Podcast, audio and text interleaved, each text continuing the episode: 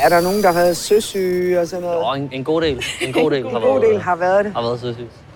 Den følelse, man har og er vant til at have i kroppen, den bliver jo anderledes, når man er ude at rejse. Nøj, det er fjernsyn for mig.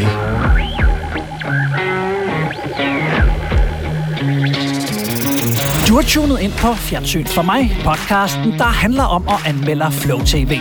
I afsnit 110 leverer vi en ordentlig dosis kulturelle vitaminer, så du kan stå imod efterårets kommen.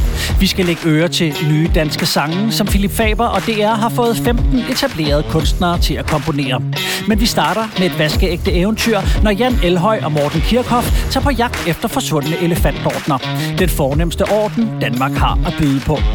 Vores gæster er i dag også de fornemmeste, Danmark har at byde på, for vi har besøg af to af vores fan-favorites, tv-vært, podcaster og arkitekturrevser Ane Kortsen, flankeret af den levende tv-encyklopædi, mediematadoren Rico Wigman. Sammen kommer vi med melodiske meninger og bramfri betragtninger. Velkommen til Fjernsyn for mig.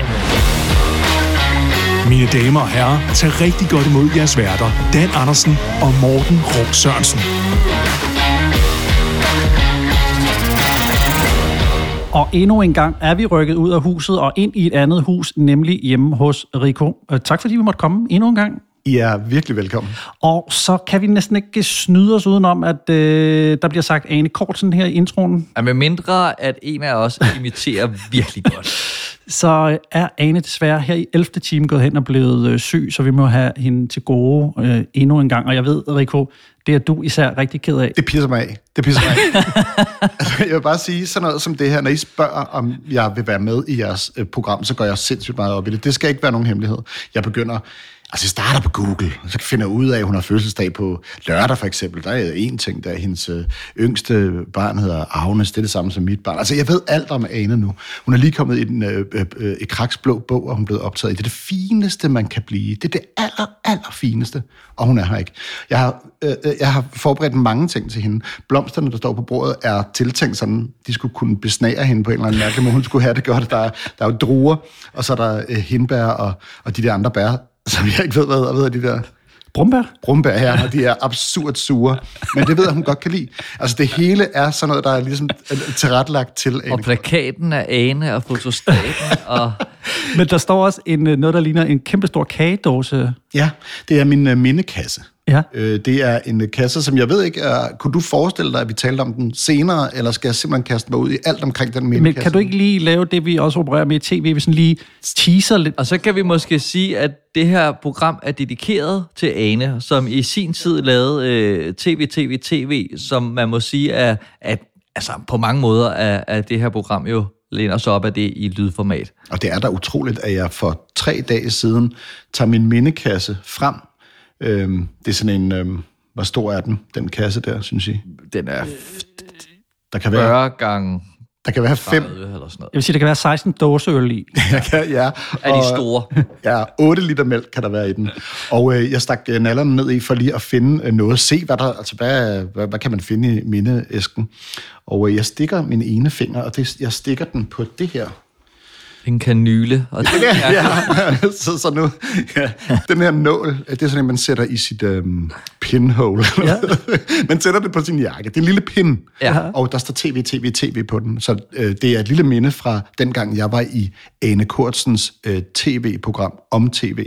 Og den vil jeg så vise hende, og, og, og så ligesom gøre hende teary-eyed, fordi jeg ligesom havde øh, gemt den fra den tid. Og hun er her ikke, så hun får den ikke at se. det skulle have været et, et program fyldt med patos. Ja, ja. Men, men selvom vi lyder lidt ærgerligt nu, Ane, hvis du er derude, vi ønsker dig god bedring, og vi håber, vi kan... Ja, nu har øh, øh, Rico, han har måske afsløret lidt meget, men vi håber, vi kan tage det op en anden gang og få det her møde. Vi havde glædet os rigtig meget til at ske. Men inden vi hopper videre ned i mindekassen, så skal vi også lige nævne, at lige den her episode, den er sponsoreret af Hello Fresh. Hello Fresh. Ja. Det modsatte af, hvad Anne Kurtsen er. Og øh, dem har vi jo fået lov at have sådan en lille kode, så hvis man, man skal skynde sig, for det kun her i september, så kan man gå ind på deres hjemmeside, skrive fjernsyn i feltet til det samme, og så få en dejlig rabat på nogle måltidskasser, man kan få lige hjem. Desuden, så hvis man har børn, så har de et samarbejde med Disney+, Plus.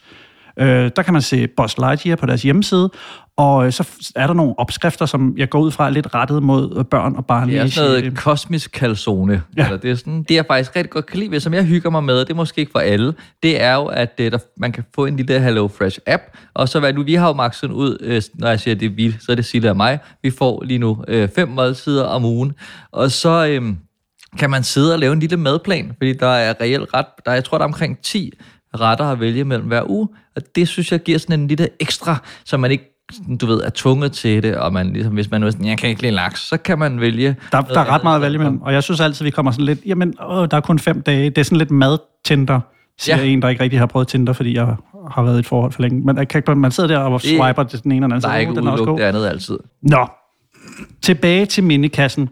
Men Rico, der er jo også en anden grund til, at du har haft så meget tid til øh, at kigge i minderne og forberede dig så minutiøst. Altså, jeg, jeg, vi har aldrig forberedt dig så meget til en podcast, som du har her. Men du har lidt ekstra tid øh, på hånden i øjeblikket. Man kan fortælle hele historien i en anden podcast, der handler om noget øh, andet, men jeg er sygemeldt øh, i øjeblikket. Øh, det er på grund af stress. Øh, det ved jeg, fordi at min læge sagde, at det ved du bedst selv, om det er stress. Hun vil ikke diagnostisere mig med noget som helst, men det, øh, jeg ligesom kunne fortælle hende omkring mit arbejde, omkring øh, hvordan de seneste år har været, øh, og hvordan mit hjerte ligesom har gebærdet sig på det seneste. Øh, det viste hende ligesom, at det måtte være øh, stress. Så det har jeg øh, så måtte dele med i den seneste måned. Indtil videre har jeg været hjemme. I af de første mennesker, jeg reelt ser her på øh, adressen. Øhm, så jeg skal øh, egentlig lytte bedre efter mit øh, hjerte. Jeg skal lave nogle øh, forskellige øh, øvelser af meditationsmæssig karakter, øh, og så skal jeg indrette mit arbejdsliv en lille smule anderledes. Så det er jeg i gang med at prøve at at, at få til at ske. Fordi jeg elsker mit arbejde. Jeg elsker det jo så meget, så jeg tænker virkelig, virkelig meget på det. Og det er, jeg tror aldrig, jeg har indrømmet øh, ingen gang over for min nærmeste, hvor meget jeg tænker på mit arbejde. Og det er fordi, det er et virkelig dejligt, øh, happy sted for mig at være. Det er at tænke på noget. Altså, jeg får øh, et eller andet ud af, endorfinisk, at øh, få en idé. Altså, når jeg, jeg, jeg får en idé, og jeg, kan, og jeg skriver den ned i en bog, eller øh, på min telefon eller noget, så er, er, er mit belønningscenter, det går fuldstændig amok, og altså, jeg er så glad, når jeg får en idé. Så ja, det her har jeg aldrig sagt til nogen, det her. Øh, det kommer, mens jeg taler nu. Men det må være noget, jeg ligesom øh, jagter. Det rush, at få en idé. Noget, der vil kunne bruges, noget, der vil kunne sælges, noget, der vil kunne passe ind i en sang, eller en sketch, eller et show. Så øh, er jeg glad. Det gør mig simpelthen glad. Så, øh, og indtil videre er det sket ret ofte i de seneste 23 år, jeg har lavet fjernsyn. Øh, så jeg har været ret øh, op at køre. Og det her, tror jeg, har øh, givet en eller anden opadgående spiral, som så øh, straffede mig her for en måned siden, mm. hvor ja, hjertet begynder at, at banke. Og, ja, så, så, så reagerer man med gråd og med øh, rysteture og alt muligt. Og det er vi i gang med, vi, fordi det er mig og min familie og mine nærmeste venner og alt sådan noget, der ligesom dealer med det sammen. Øh, og det øh, skal jeg ikke, øh, behøver jeg ikke at gå mere ind i nu, men det er e-, egentlig øh, spændende at have jer på besøg, fordi at øh, I er som sagt det første arbejde, jeg egentlig laver i den her måned nu her. Men altså, så vil jeg sige uh, tusind tak. Det er med så med en vis ærefrygt, fordi jeg håber i hvert fald ikke, vi så er med til, at uh, med vores uh, roderi herinde i din, din stue, at, at være med til at give den Det stresser mig, stress. ikke er. altså, da I kommer ind, og så siger den ene, der skal være her, det er, hvor du, Rico, kan lige sidde og slappe lidt af, mens den anden taler. Hun kommer ikke. Hvordan er det så, at vi har sat, sat os over for dig, og begge to sidder og kigger på dig og afventer, at du siger noget, jeg kommer med en idé, eller siger nej, Ej, måske skal vi også lige sige til vores lyttere, hvis man ikke lige ved det, så, øh, eller har hørt tidligere afsnit med Rico, så står du jo bag, eller er chef for, eller hvad man skal sige, til, hos Pineapple Entertainment, som blandt andet laver øh, Zulu Awards, natholdet. Øh, ja, I har lavet rigtig, rigtig mange. Især øh, comedy-relaterede programmer. Så vi så også sige, at du ikke har en chef at gå hen og sige, øh, øh, jeg er stresset, jeg, jeg skal lige have... Altså, så du skal selv vurdere, at du skal gå væk fra din egen altså kærlighedsbarn. Ja, præcis. Jeg, jeg har heldigvis en masse gode øh, kollegaer, også en administrerende øh, direktør og øvrige meget nære samarbejdspartnere i, øh, i Pineapple, som jeg kan fortælle øh, det her øh, om eller om det her til. Og øh, de har selvfølgelig altså, gjort lige præcis det, de skulle. Øh, sagt, øh, du er bare hjemme. tænk ikke over det. Og der oplevede jeg noget meget interessant, fordi de sagde, øh, for jeg fik ingen mails derfra, og så, så fik jeg total FOMO. Altså så gik der FOMO i den 100 procent. Det var sådan noget, nej, men vi lader der jo være, tænk ikke over det. Ah, jamen jeg, jeg skal lige vide lidt om, hvad der foregår, fordi ellers så, så, så føler jeg, at det hele sejler. Men det gør det ikke. Vi, vi bare, bare lad være, bare bliv hjemme. Ja, okay, men altså, et eller andet skal jeg vel vide.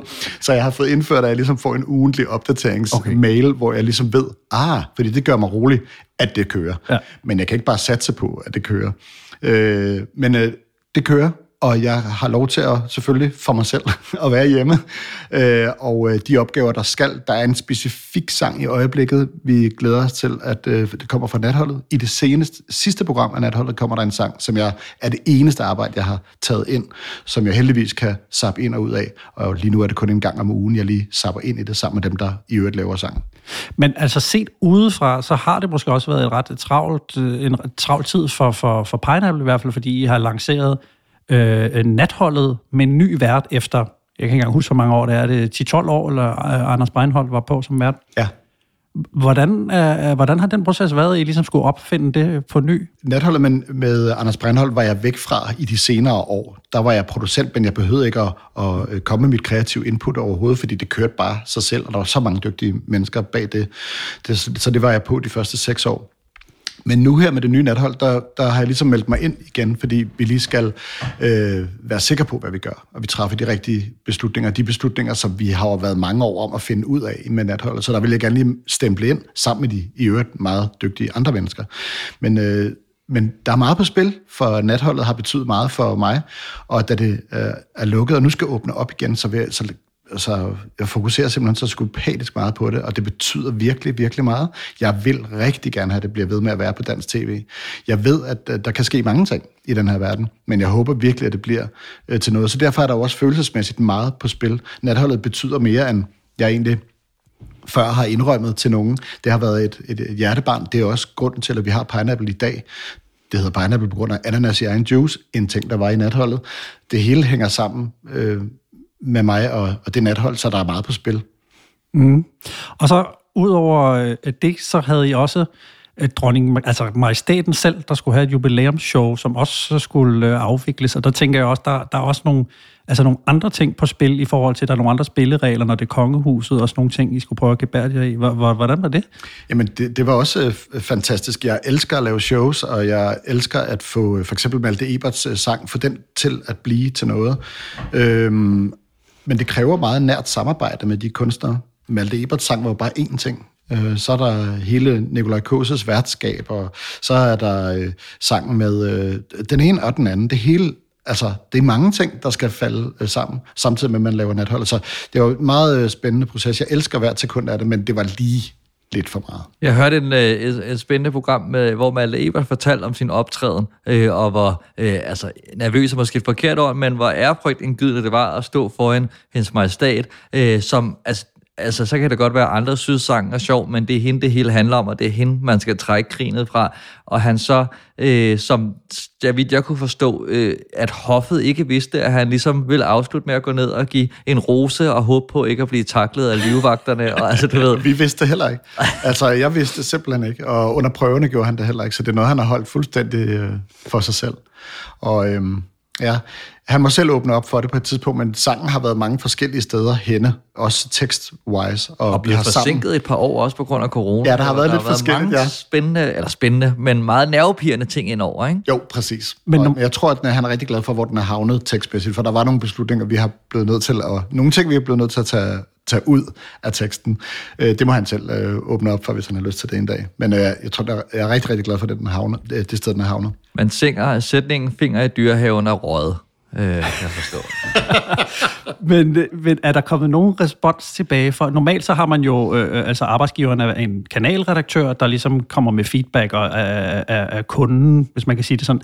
Og, og her er det jo også hoffet. Er der kommet noget tilbage fra, om, om de var tilfredse med det, eller om det var lidt... Øh, Jamen øh, lige bagefter talte vi øh, med øh, Lene Balleby, som er, øh, åh, skal sige den rigtige titel. Jeg lader være med at sige nogen titel, mm. så har jeg ikke sagt nogen forkert, men hun er meget, meget tæt på øh, hendes majestat. Og øh, hun var ovenud lykkelig. Og når hun er det, så betyder det også, at øh, hendes majestæt er det. Så det er vi meget, meget glade. Har, har I løbende også måtte klappe ting af med hoffet, og ligesom sige, vi kunne godt tænke os, at der sker det og det, og så siger de, ah, ah den, det kan vi ikke. Øh, chefen for, øh, altså ham, der faktisk har hyret os ind, altså mig og Jesper Jul øh, og Søren Korsgaard, altså Pineapple til den her opgave, han hedder Svend Rasmussen og er fra TV2, og det er ham, der har øh, kommunikationen med, øh, med kongehuset. Og han fortæller øh, til, øh, til pressedelen af kongehuset, ligesom de overordnede ting, der skal ske. Øh, så har Nikolaj K. skrevet en sang om, hvis det nu var ham, der var øh, majestæt. Det hvad hun ved om det. Hun ved ikke, den hedder, så kan I alle sammen ramme mig i røven. så det er, det er the level of, okay. hvor meget hun gør. Det er også dejligt, at de trods alt tillader noget kunstnerisk frihed, fordi ellers vil alt jo dø. Præcis. Altså alle, alle, kreative, altså alle sådan nogle kreative processer dør jo af, at andre har meninger. ja, men jeg er rigtig, rigtig glad for, at de har været så åbne i den her øh, proces. Og, og du, kan du til det? Fordi det tror jeg ikke, at der sker mange, øh, mange præsidentembeder eller andre royale sammenslutninger rundt omkring i verden. Så det er da dejligt, at de er trods alt har en vis øh, både respekt faktisk for kunstnerne, men også en tillid. Vi, vi, vi må selv også være sådan smagsdommer for, hvad der kan, øh, hvad der er god stil, og hvad der er lige på kanten og, og hvad der er okay, og hvad der er decideret kedeligt. Alt det der, det, det er vores egne vurderinger, der skal til der. Så der er lidt dejligt på spil også der. Det må man sige. Jeg kan se, at du har gravet flere ting op af den her kolonorme kagedåse med ting, og jeg undrer mig lidt over, det ligner en dagbog, du også det, har fundet. Altså, det er jo et TV, det er jo, det er jo, det er jo et podcast, den her, hvor vi skal anmelde tv, og sådan, ja. så, så, så jeg er også ked af det, hvis, hvis der sidder lytter derude nu, der simpelthen bare keder sig, og så siger, tal nu for fanden Skal vi så ikke tage et program, og så, have, øh, så har der sådan en lille intermezzo? Ah, så det, det var en teaser. Jeg kan sige, at teaseren er, at da jeg stak mig på den der øh, nål fra ja. TV-TV-programmet fra Anne Kortsen, der ikke er her, der finder jeg så en dagbog. Og den dagbog har jeg tænkt mig at læse op fra. Okay. Og det kan man altså høre lige efter, at vi har snakket om et program, som jo på mange måder også involverer hoffet.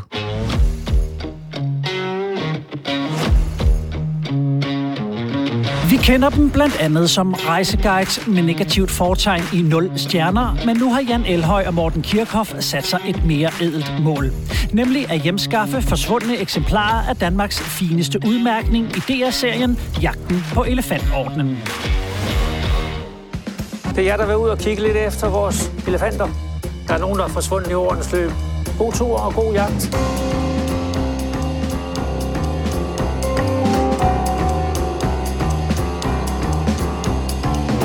Wow. Nej, der hænger det igen. Would you care if we bring it home to the Queen of Denmark? It will fit perfectly no, no. here. No, no, no, no, no.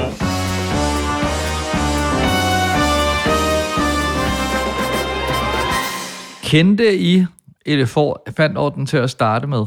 Altså inden I så programmet, vidste I så, øh, hvad skal man sige, ikke måske nødvendigvis baggrund i detaljer, men da I så titlen Jagten på elefantordnen, tænkte I så, jeg ved, hvad de skal.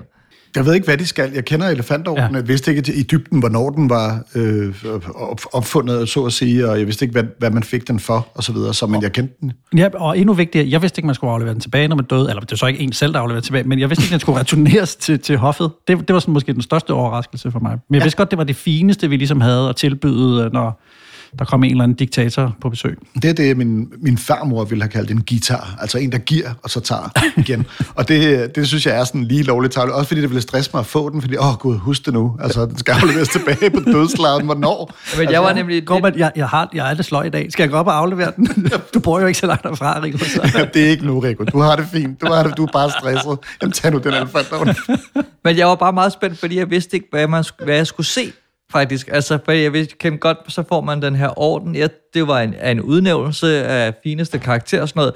Men jeg tænkte, man skal de ud og jagte nogle mennesker, der har fået den? Eller, for jeg vidste ikke, at den der fysiske elefant, at det var den, de skulle ud og finde. Du kan være forvirret, fordi der er lavet rigtig mange jagten på programmer mm. i Danmarks Radio. Jagten på kærlighedsvindleren, jagten på havbundens hemmeligheder, jagten på de forsvundne eventyr, på stillheden, på kopierne, på fodboldhackeren, på regnbuens farver. Det var virkelig, altså, det er helt sindssygt. De skal lige måske kigge lidt på titlerne. Så tror du, at det her det er et eksempel på, øh, vi har den her idé, og så har DR sagt, hvordan får vi den mere Jeg tror, jeg bliver til, jeg bliver nødt til at jage den, altså. Altså, det er ikke, ellers er det ikke spændende. det, skal vi gøre. I- Men læner det så ikke op ad for eksempel Indiana Jones og jagten på den forsvundne skat eller noget? Altså, man vil gerne tage... ligger ind- noget spænding i Der ligger noget eventyr i den. Det er nok det, man du, prøver at ramme. Men det forvirrer dig, Dan. Altså, du vidste ikke, hvad det var. Nej, jeg vidste ikke, altså, og hvis vi lige, øh, vi får en lille bitte smule historie. Elefantorden, det er jo så vores fineste, og det er også den ældste orden, vi har. Den går i hvert fald tilbage til 1580. Det er jo ikke alle forundt at, at modtage sådan en, er det det? Det er meget få forundt at modtage sådan en. Hvor, mange, hvor mange har I delt ud i alle de år? Fra ca. 1660 ved vi nøjagtigt, hvem der har modtaget, og hvad det er for nogen, vi mangler. Men øh, i omløb, hvis man kan sige det på den måde, der er der omkring 70 stykker. Jeg kan godt være, altså det er jo, og jeg skal også lade være at være ham, der altid brokker sig over, øh, at der mangler lidt historie, og jeg godt kan lide at få noget at vide. Jeg føler bare, hvis det her er afsættet, altså til hele det her eventyr over fem programmer, så har jeg altså brug for, at jeg ikke skal på Wikipedia eller ud i et leksikon og lære lidt mere om, du ved, hvor stammer den? Hvor, altså, hvad er det? Hvad, hvorfor får man den? Hvad skal der til? Er der nogle eksempler? Er det, du ved, har man, hvad skal man have gjort? Skal man have lavet en smuk sang? Skal man have gjort noget for Danmark? Skal man bare have været en heldig baron? Altså, hvem har fået den? Nu får vi så Præcis den der Men- savner jeg også. Ja, Jeg har ingen idé om... om øh, jeg ved, at jeg får at vide, at der er nogle franskmænd, der har fået den. Ret mange Ja, franskmænd, der har fået det. Men jeg ved jo ikke om Flemming Bamse Jørgensen. Altså, jeg ved jo ikke, hvem der har fået den. Altså, man får den, hvis man er... Altså, nu, nu Anne Kortsen, der, sidder, der ikke sidder her ved siden af, hun er lige kommet i den øh, Kraks blå bog, ikke? Altså, ja. som vi lige var inde på. Det fineste af det fineste. Hvorfor er hun med? Det gik jeg ind og læste lidt om. Og det er, øh, når man er sådan virkelig indflydelsesrig på sit område, når, når, når, man er, når det, man laver, er virkelig vigtigt, og man er virkelig god til det, og man er indflydelsesrig, så det er det. Men hvad med, den, øh, hvad med ordenen? Hvornår får man den? Og så jeg stiller bare et kæmpe spørgsmål, øh, og er enig med dig der, Dan. Altså, jeg ved ikke nok om, om det er et kæmpe vigtigt why i et program. Altså, når man laver et program, sådan, hvor, hvorfor skal vi det her? Jeg vil rigtig gerne med, jeg vil gerne være med til at skaffe kulturskatte tilbage, og alle de der ting. Men hvorfor? Ja, det- altså, hvad er det, den, eller hvad, hvad er det, der har... Jeg har lige sat et nyt toiletrulle op, fordi at, øh, der var sgu ikke mere dernede. Ej, fedt, man. Tag den her orden for helvede. altså, Eller hvad har de der mennesker Eller hvad, det er jo fordi, jeg ved ikke, hvad der er på spil. Jeg tror, det, det er det, sådan, at det hele handler om. Jeg ved ikke, hvorfor det er vigtigt. Nå, altså, jeg savnede det ikke, men nu hvor jeg sidder og lytter på jer, så kan jeg godt mærke, at jeg faktisk savner lidt alligevel. Men øh, altså, for mig er det bare sådan noget vigtigt noget, som man typisk giver nogle, nogle statsoverhoveder, øh, for, og jeg tænker også for at skabe nogle gode øh, ja. diplomatiske forbindelser og sådan noget. Men det er da rigtigt, jo, vi kunne da godt have brugt lidt mere. Men det var ikke noget, jeg savnede, da programmet gik i gang. Jeg var bare nok- interesseret i, vi skal afsted. Du har vi nok skal mere ret, end, end, end man egentlig øh, nok bryder sig om som tv-program, fordi sandheden er nok, at det er diplomatiske bånd og øh, gode, øh, have et godt skuldret dig fra det der land, kan vi ikke have et godt forhold, os to? Altså det er det jo, og det lyder jo virkelig tørt, hvis man skal skrive det på grafik. Mm. Elefantorden gives for, at øh, folk skal blive gode venner og synes, at Danmark er fede. Men tror I, det er det, at man har haft idéen og tænkt, det er spændende, det, det er det, og så har man så øh, lavet researchen og fundet af, det, det kan vi simpelthen ikke sige. Det er Der er ikke en, der ikke er dygtig, der har lavet det her tv-program. Virkelig, virkelig dygtige mennesker, der står foran og bagved. De har jo tænkt på, at, tænke, at de har jo selvfølgelig tænkt på, hvordan forklarer vi, hvad elefant, elefantorden er, og de har synes, det lyder for vattet at skrive. Det tror jeg. Det kan godt, fordi vi får alligevel at vide, sådan, hvad der, altså hvordan, nej, lad mig starte et andet sted. Øh, vi får alligevel at vide, hvor meget der skal til for at lave selve elefantorden, som altså er den her øh, elefant, der er besat med rubiner og diamanter og lidt forskelligt. Men det, det er alle delene, der skal til for at, at lave en elefantorden? Det er det, ja. Der er flere, øh, hvad hedder det, håndværkere ind over. Der er jo både en støber, og der er en guldsmed, og der er en emaljør, og der er en fatter, og en sliber, og en forgylder. Mm, det er en lang, omfattende lang proces. omfattende Ja, proces. men det er ikke noget, der sker på en uge. Nej, nej, nej. Det tager et par måneder at lave, lave sådan en i hvert fald. Ja. Så vi har jo de her fine, firkantede sten, som skal ind og sidde i den her fatning. Den skal sidde på siden af elefanten, og der skal de firkantede sten så ned og sidde i. Ja. Og så har jeg bare lige stoppet den der, fordi at det her øh, besøg hos Geo Jensen er, måske, altså, er en af de scener, der var allerlængst i programmet, og vi får også at vide, at vi gider ikke at fortælle, hvad den koster. Det bliver mellem os og kongehuset, og så kommer der alligevel lidt af den der mytiske ting, og så det er måske derfor, at man bruger lidt lang tid nede i, i støberiet. Det kan være, det er det, de har fokuseret på, netop fordi jeg sidder jo her, og jeg er åbenbart overfladisk, for jeg har ikke tænkt over, hvorfor man får den. Jeg har bare tænkt, okay, den er sygt dyr, den her. Den skal vi have tilbage til Danmark, så det har været nok. Det har været nok for mig. Men det er jo sådan et kortformatsprogram. Hvad det, er, de har, er det 7-28 minutter, Rikke? Ja, det det ved du vel næsten. Øh, øh, så det er også et program, måske, der gerne vil ud over stepperne og er i gang med, med, med eventyret. Og det synes jeg, det gør godt. Altså, jeg synes, det der med, at vi kommer ind, det starter med, at de sutter op, og vi som får at vide af ham skrædderen, okay, vi skal have noget, der åbner døre. Altså, det synes jeg er en, en meget effektiv og visuel måde at fortælle, at, at de, de skal noget, noget, ikke dyrt, men de skal, noget, de skal ind hos nogle indflydelsesrige personer, og vi skal hente noget betydningsfuldt, og det, det synes jeg bare, I skal, og det er sådan lidt, du ved, Kingsman-agtigt. Jeg synes, mm. det er en effektiv måde at gøre det på. Jeg elsker meget den kort. der slags programmer, som i hvert fald når man arbejder på dem, altså hvor man har fået en idé til noget, hvor man starter med at være hjemme, og så med et fingerknip sammen i Honduras. Sådan noget kan jeg godt lide, fordi så kommer man virkelig ud og opleve noget, når man laver tv. Jeg har aldrig været heldig selv at gøre det. Jeg har en gang været i Paris for 16 år siden, i forbindelse med noget arbejde, med alle de der spændende programmer igennem Grand Canyon. Altså alt sådan noget, jeg er aldrig med til det. Jeg, jeg får aldrig idéerne med sådan noget, altså jeg, jeg ved ikke, om jeg tidligere har fortalt den der historie, på, da jeg gik på journalisterskolen, der fik vi, havde vi et foredrag af Flemming Let. Det er ham der handyman, ja. der boede i en kælder i tv-programmerne, hvor han fortalte, hvordan man sliber og bejser. Noget med Træ. din olie. Ja, det var præcis. tingen. Og han sad sådan med meget spredte ben på vores øh, kateter der på Journalisterskolen i Aarhus, og så skulle han fortælle, hvordan man får en god idé. Og så sagde han, jamen altså, jeg kan ikke sige så meget lige nu, men lige nu arbejder jeg faktisk også med et nyt program, der sikkert er på vej. Det er et, jeg selv har fundet på. Det er egentlig det samme, som det I kender. Altså, jeg sidder, jeg er nede i kælderen. Og så står jeg med en planke, og så siger jeg, den her planke, hvor kommer den fra? Hov, så er jeg Honduras. og så fortæller jeg om Honduras, og hvad, hvor kommer træet fra. Sådan noget. Hov, så er jeg tilbage i kælderen, hvor jeg så står med sådan en længere form for stok, der skal bruges til at lave noget ophængningssystem i en given lejlighed, og bum, så er jeg på Seychellerne, hvor jeg fortæller, jeg synes, det er en genial idé. Han vil bare ud at rejse, ikke? Det lyder dyrt. ja, det blev aldrig til noget af det program, fordi det var virkelig dyrt. Øh, det kunne jeg i hvert fald regne ud. Og sådan har jeg det også lidt med det her. Det er sådan et fingerknipsprogram, ikke? hvor der sådan noget, hov, hvor er den henne? den elefantorden, knips, så er vi i Paris. Ja. Og så, det er sådan noget, ja, det, det synes jeg som udgangspunkt er, er fedt at lave sådan noget. Øh, Ja. Det er også lidt børneagtigt. Altså, der, altså ikke programmet, men den der måde at tænke på, at det sådan er... Øh, altså, vi skal bare i gang, vi skal ud over stepperne. Så er der nogle elefanter. Den er dyr. Nej, se hvor den glimter. Lad os tage til Paris. Altså, det er lidt sådan, at min onkel rejste mark. det er det. Hey, jeg hedder Rico, og velkommen til Hvor er mine nøgler? Jeg kan simpelthen ikke finde dem. Vi bliver nødt til at lede på Seychellerne. Når de var sgu bare derhjemme. Øhm, det, det, det, er lidt, det er lidt lusket, det der. Også fordi, at de har jo lavet deres research, inden det går i gang med det her program. Men det kan være, at vi, vi kommer nok, jeg vil nok sige... Ja, skal vi lige starte med missionen så egentlig? tilbage så det. vender vi tilbage til det og hører... Det siger vi altid i det her program. Nej, men også fordi, at, Vi skal komme tilbage til den, at det går så hurtigt, at vi lige skal vide, hvad er det egentlig, vi skal. Fordi bliver der er noget med en år. Vi skal finde nogle elefant. Hvad er det? Hvad sker der? Øh, vi har Napoleons elefant. Jeg må gerne forsøge at se, om jeres overtagelsesevner er bedre end vores. Har du tip til, hvordan vi får den med hjem? Der vil være tilfælde, hvor de forsvundne elefanter befinder sig i nye myndigheders, hvis jeg må bruge det udtryk, nye myndigheders besiddelse. De kan være på et museum, øh, og så vil jeg ikke foreslå, at I bare nejler den for at sige det rent ud og bringer den med hjem.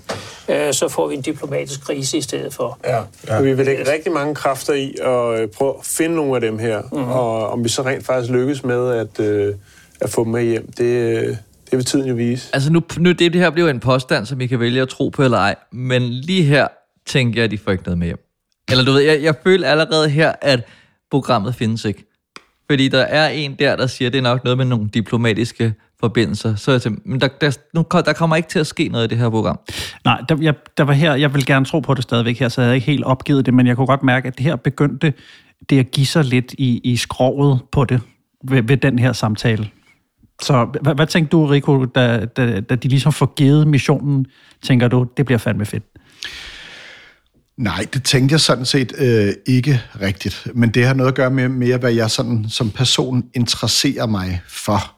Øh, når min og vores allesammen sparsomme tid øh, skal sådan øh, puttes i kasser, altså hvor, hvor bruger man sin tid, så, så, så øh, der er jo kamp om vores tid. Øh, så vil jeg bruge min tid på et program som Jagten på Elefantorden? Det vil jeg ikke som udgangspunkt, fordi jeg er fuldstændig ligeglad med, hvor de er henne, hvad det handler om, og hvor, om de får dem med hjem. Men det, det, det har ikke noget med programmet at gøre. Der er alle mulige gode ting med programmet, men jeg er bare ligeglad. Så derfor er, er jeg også ligeglad, da de ikke får den med hjem. Men jeg tænker, øh, som I også gør det der med, men så bliver det jo fandme en lang programrække, hvis, hvis, det, hvis de alle sammen er placeret i montre rundt omkring, og der er nogle samlere, som ikke vil gå af med dem, og øh, altså alt det her. Så, så, så jeg, øh, det var, hvad jeg tænkte, det ville være. Jeg blev ikke overrasket på noget tidspunkt. Jeg tænker, de ikke får nogen med hjem, men jeg har så heller ikke set alle programmerne endnu. Mm. Altså, jeg, jeg, nu skal vi kun tage udgangspunkt i det første. Jeg så et mere for at se, okay, øh, nu kæmpe spoiler her, det lykkes ikke i program 1. Det lykkes heller ikke i program 2. Nå. Og, og der bliver, begynder jeg at blive sådan lidt irriteret, fordi at så, så kan man ligesom se formlen, for det er nemlig noget med nogle mantra, og det er noget, man kunne have googlet sig til derhjemme og, konst- og ringet. Må vi få den? Nej, det må I ikke. Så, så øh, dans øh, prognose her holder stik ind til program 2 der er, altså programmet eksisterer måske ikke i virkeligheden. Måske var det bare for at komme tur til Paris og få et nyt jakkesæt. At altså, det måske også, altså inden, og lige for at få afsluttet det ting, jeg ikke har været så glad for øh, ved programmet. Øh, for der er mange gode ting, øh, synes jeg. jeg men jeg, der, det er bare fordi, så tager de til Paris, og du ved, skal lede efter spor, og møder ordenhistorikeren Edgar, som fortæller dem, altså, du ved, han har altså styr på, hvor kan I starte med at lede. Han foreslår Lura. Jeg kan bedre lige anden bud. som er Ordensmuseet. Som I leder efter en orden. Har I prøvet? Altså, nu, har I prøvet altså, Ordensmuseet? Altså, I kunne ikke have fundet ud af det her på andre måder, end at møde den her detektiv inden for... Altså, og det er sådan... Jeg nægter at være så hård som dig, men jeg, jeg, jeg bliver bare nødt til at sige, at jeg virkelig kom til at grine ufrivilligt, da jeg så det. Og jeg stor respekt for Jeg hader simpelthen at, at, at sige noget negativt. Det kan, jeg, jeg kan mærke, at det strider mod mit indre. Men lige der, der kom jeg faktisk til at grine. Altså, fordi det var, det var virkelig sjovt. Altså, vi leder efter en orden. Har I prøvet ordensmuseet? Nå, for fanden. Hvilken Også fordi der kommer sådan en ud af, af skyggerne, som sådan en, øh, du ved, Madame Skrald har talt. kommer hen og siger, lad os gå ned på markedet. Nej, jeg har fundet et spor. Øh, altså, lad os gå ned i grotten, møde den her mand. Han kan måske lede os på vej. Har I prøvet verdens mest berømte museum, eller museet, der har de her ting?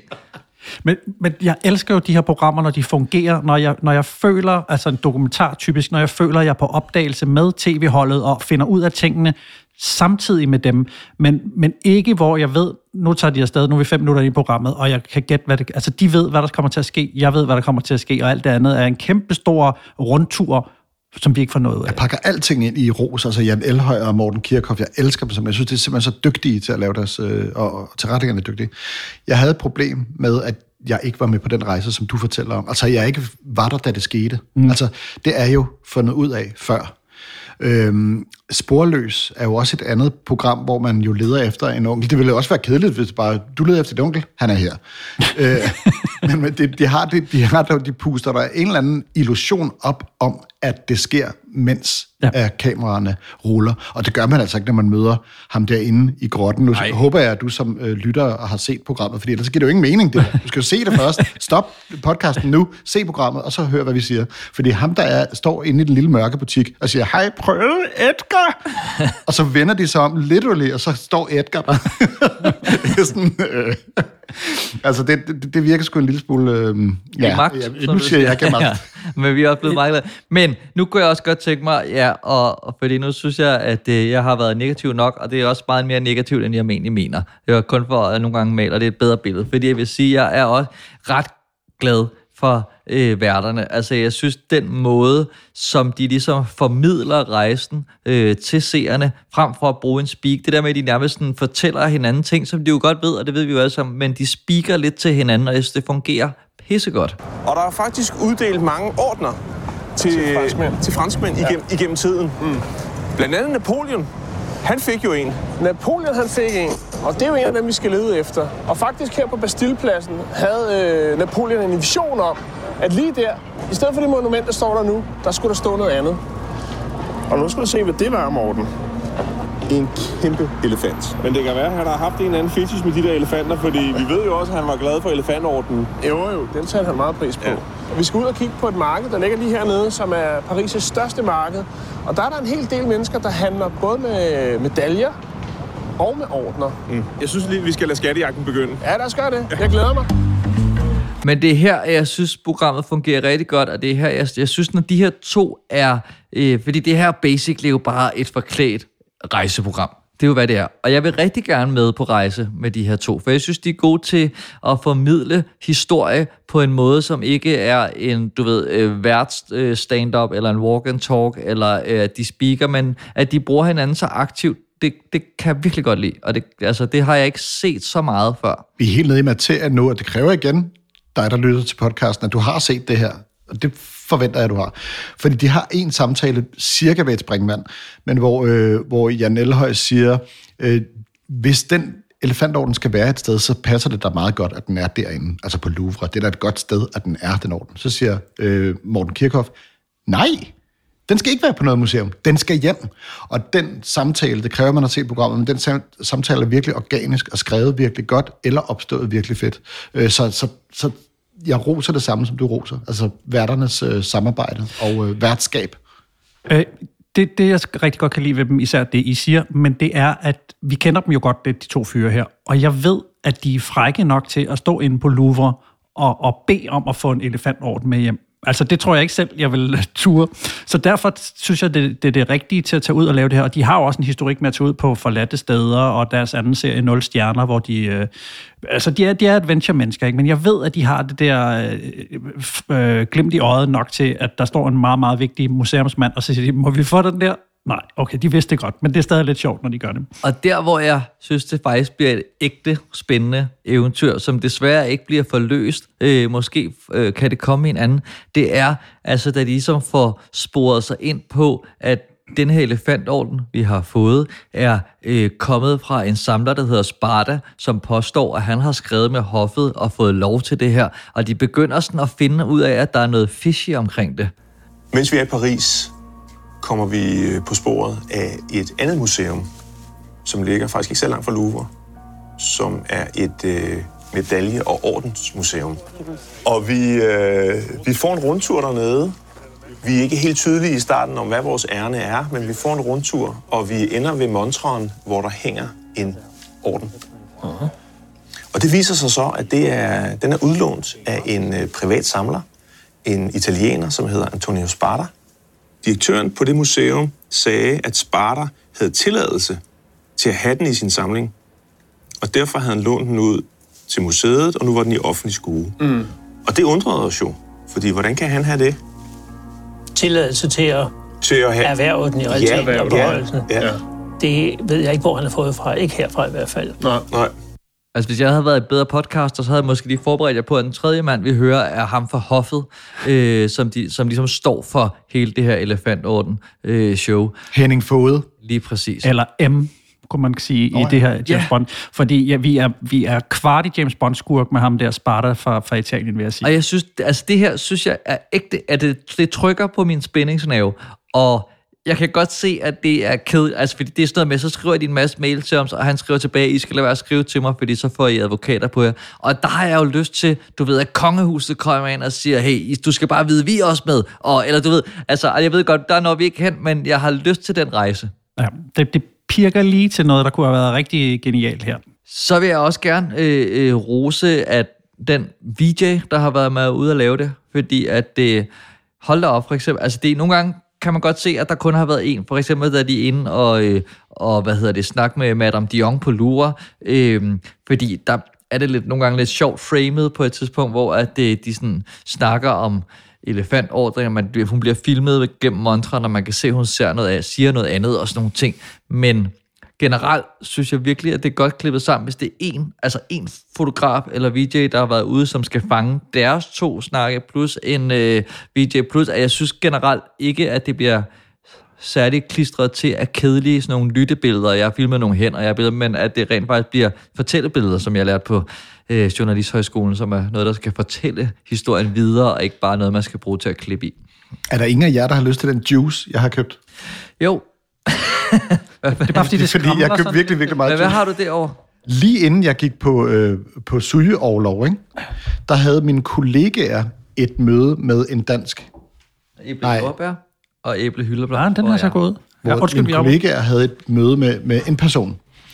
og han kom altså udefra, og der havde de stillet juice op fra lavkagehuset. En, de der små, der er virkelig gode og intense, og så er det nogle store nogle, som er lige så store som dem her. Mm. Og ham der, de havde møde med, han tager først den lille juice op til munden og drikker den, altså en til en. Det der er med den der, ja, ja, juice skal jo drikkes, men normalt så deler man faktisk de der små juice med resten, der sidder omkring bordet, ikke? Og fordi de er så eksklusive. Jamen, de er, der er nok til mange. Ah, okay. Og de stod med, altså, lige bagefter, så åbner han en af de store juice, og begynder at drikke, drikke den fra, fra, med munden, altså. Og der er ikke nogen, der tør at sige noget, fordi han er jo bare til møde.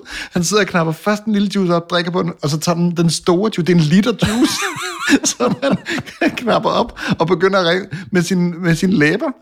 Ingen kunne bruge juicen efter det, og han drak kun en lille smule af den. Det er altså et power move. Men er det bare det til et forhandlingsmøde? Ja, fordi power move var... Han havde en idé efter til et tv-program, han gerne lige ville tale om. Det er altså power, det er. Ja, det er det. Så Var bliver der det- suttet juice. Må jeg lige høre, var det en test, så du har sat juice frem for at se, hvad er vi for nogle... Øh... Nej, altså det, er jo- det, er jo, det er jo et niveau 2 møde, altså hvor der er kaffe og juice. Ikke? Det, det, er og niveau der er jo frisk frugt også. Er det og så er der for faktisk, det, niveau, niveau, 3? ja, det her, det vil være niveau 3. Ja, ja det er det, er det fine. Det kan vi og godt så have. har jeg også lavet noget vand med, med citron i, fra min mors citrontræ. Det er level 4. Det får I ikke, fordi Ane Kortsen er her. Jamen, det var faktisk, at vi har fundet ud af, at vi siger altid, at Anne Kortsen kommer, og så får vi virkelig god trak til mig. du har ikke hørt de seneste afsnit. Vi siger, hun kommer hver gang, hun kommer aldrig. nu drikker du bare den juice. Den hele, hele literen er til dig. Nå, men apropos uh, lækker indpakning her, så, så jeg kan virkelig godt lide, vi snakker om det der med jakkesætten og sådan noget, men det her med musikken, det er sådan noget spion, sådan lidt uh, fræk uh, 60'er, jeg, ved ikke, hvad sådan noget, twang-guitar og sådan noget, og så lidt spændingsmusik, sådan lidt mere born identity, når de er ved at opdage et eller andet. Altså indpakningen synes jeg er meget fin. Det er hårdt arbejde. Vi snakkede om, hvis man skal til Honduras, ikke, så får man ikke fuldt hold med. Så får man kun en VJ, der skal stå for hele baduljen for at spare to flybilletter og to hotelværelser. Og, og, og ud fra den præmis, så synes jeg, det, det er fint løst. Også, men jeg, jeg føler også, at havde der været altså, et, fire fotografer og en lydmand, og sådan, altså, så var det også blevet, så er det mistet lidt af den der håndholdte stil, tænker jeg. Altså, det skal jo også være sådan lidt, øh, som om vi bare lige sidder øh, i et GoPro og er med på skulderen, føler jeg. Hvis det skal være spændende. Ja, jeg, jeg kunne da godt have ønsket mig lidt mere øh, valuta for pengene, når nu prøver at, at ramme den der stil. Men altså, det, det, altså, det er et lille det er to paraplyprogram, tror jeg faktisk, der ligger under det her. Øh, og, og forståeligt nok. Altså, det er ikke noget, øh, der trækker ned nogen steder. Jeg, jeg er i hvert fald spændt på at se resten af udsendelserne. Det er måske ikke ud fra, hvad de synes, at jeg skulle have lyst til det for. Altså, det er mere sådan en nysgerrighed. Vil det, vir- vil det virkelig lykkes? Altså, det her det er jo et fuldstændig kaosprojekt, hvor de skal tale med den ene og den anden person rundt omkring en mantra øh, på, øh, på engelsk. Jeg kan ikke forestille mig, hvordan det kan blive, men jeg, jeg, tror, de overrasker. Jeg glæder mig til at se resten af, af udsendelsen. Det Jeg gør glæder mig til sådan om otte måneder, når der kommer en artikel, øh, hvor at de har været i kontakt med Sparta efterfølgende, og der, at det har lykkedes dem at vriste det der ud. Eller ja, der kommer noget opfølgning på det her. At det ikke bare får lov at være et det håber jeg også. altså, program, som alle mulige andre. Han skal ikke, han skal ikke bare kunne komme Nej, ud om nu endnu ham der det skal spater han der. simpelthen ikke. Eller at, vi, at, at, at de to øh, værter der bare er forsvundet og ekstrablad, hvor hvad, vi så dem sidst i Italien, og hvad, hvad er der sket? Det Ja, også være præcis. sådan noget, der vi skal ved. ske noget. Og ham der spater, han skal have sådan en øh, ubåd, der er formet som en dinosaurus. Han have sådan noget, et eller andet vanvittigt. Han, han er en vanvittig type. Der er sæson 2 der. Men øh, i hvert fald, ja, det jeg vil gøre som det første, det er, at jeg vil hoppe hen til afsnit er det fem eller seks, der er, og så se, hvad, hvad, hvad historien, om de, kommer, om de ikke kommer hjem med en snollet elefant. Det blev ordene. Afgørelsen stund er kommet. Så skal vi til, jeg ved ikke om det er det vigtige, vi skal have sat nogle øh, ordner på det her program. Vil du ikke øh, starte, Morten? Det kan du tro. Jeg synes faktisk, det er ret spændende. Ikke super spændende. Øhm, jeg sidder bare med den her øh, fornemmelse for, at de kender udfaldet af alle deres rejser, inden de tager afsted. Det synes jeg er lidt ærgerligt, men jeg synes, stemningen er god, og jeg var helt, de første fem minutter var jeg op og tænkte, det bliver fandme fedt det her, det bliver fem stjerner, men så spillede det sig længere og længere ned, ligesom man siger, når man er til eksamen, så starter man med 12, og så får man snakket sig ned her. Det gjorde det her program også, men jeg vil gerne give det altså sådan sådan fire flotte diamanter øh, fra en, en elefantorden for det her, fordi jeg synes, der er rigtig mange gode takter, og det har ikke været verdens dyreste program, og jeg synes, det er en, det er en sjov idé, øh, og jeg vil gerne have det her eventyr lykkes med, med det, så jeg, jeg er oprigtigt spændt på, kunne de dog bare få nogle af de der ordner hjem til, til kongeriget igen?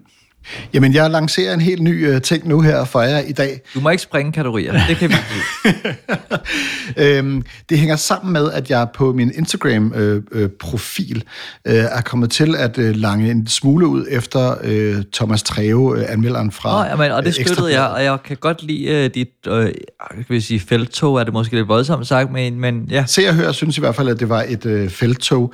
Jeg var glad for, at der var virkelig mange, der tog godt imod det. Det handler basically om, at man skal tale ordentligt, og det synes jeg, man skal gøre. Det har så haft den indflydelse, lidt øh, uheldig for jer, indflydelse, at jeg ikke længere anmelder noget som helst. Jeg siger simpelthen bare, at det er jo skide godt tv-program. Og så siger jeg en masse lige øh, inden, at vi når til det. Men jeg synes, det er et godt program. Folk er dygtige.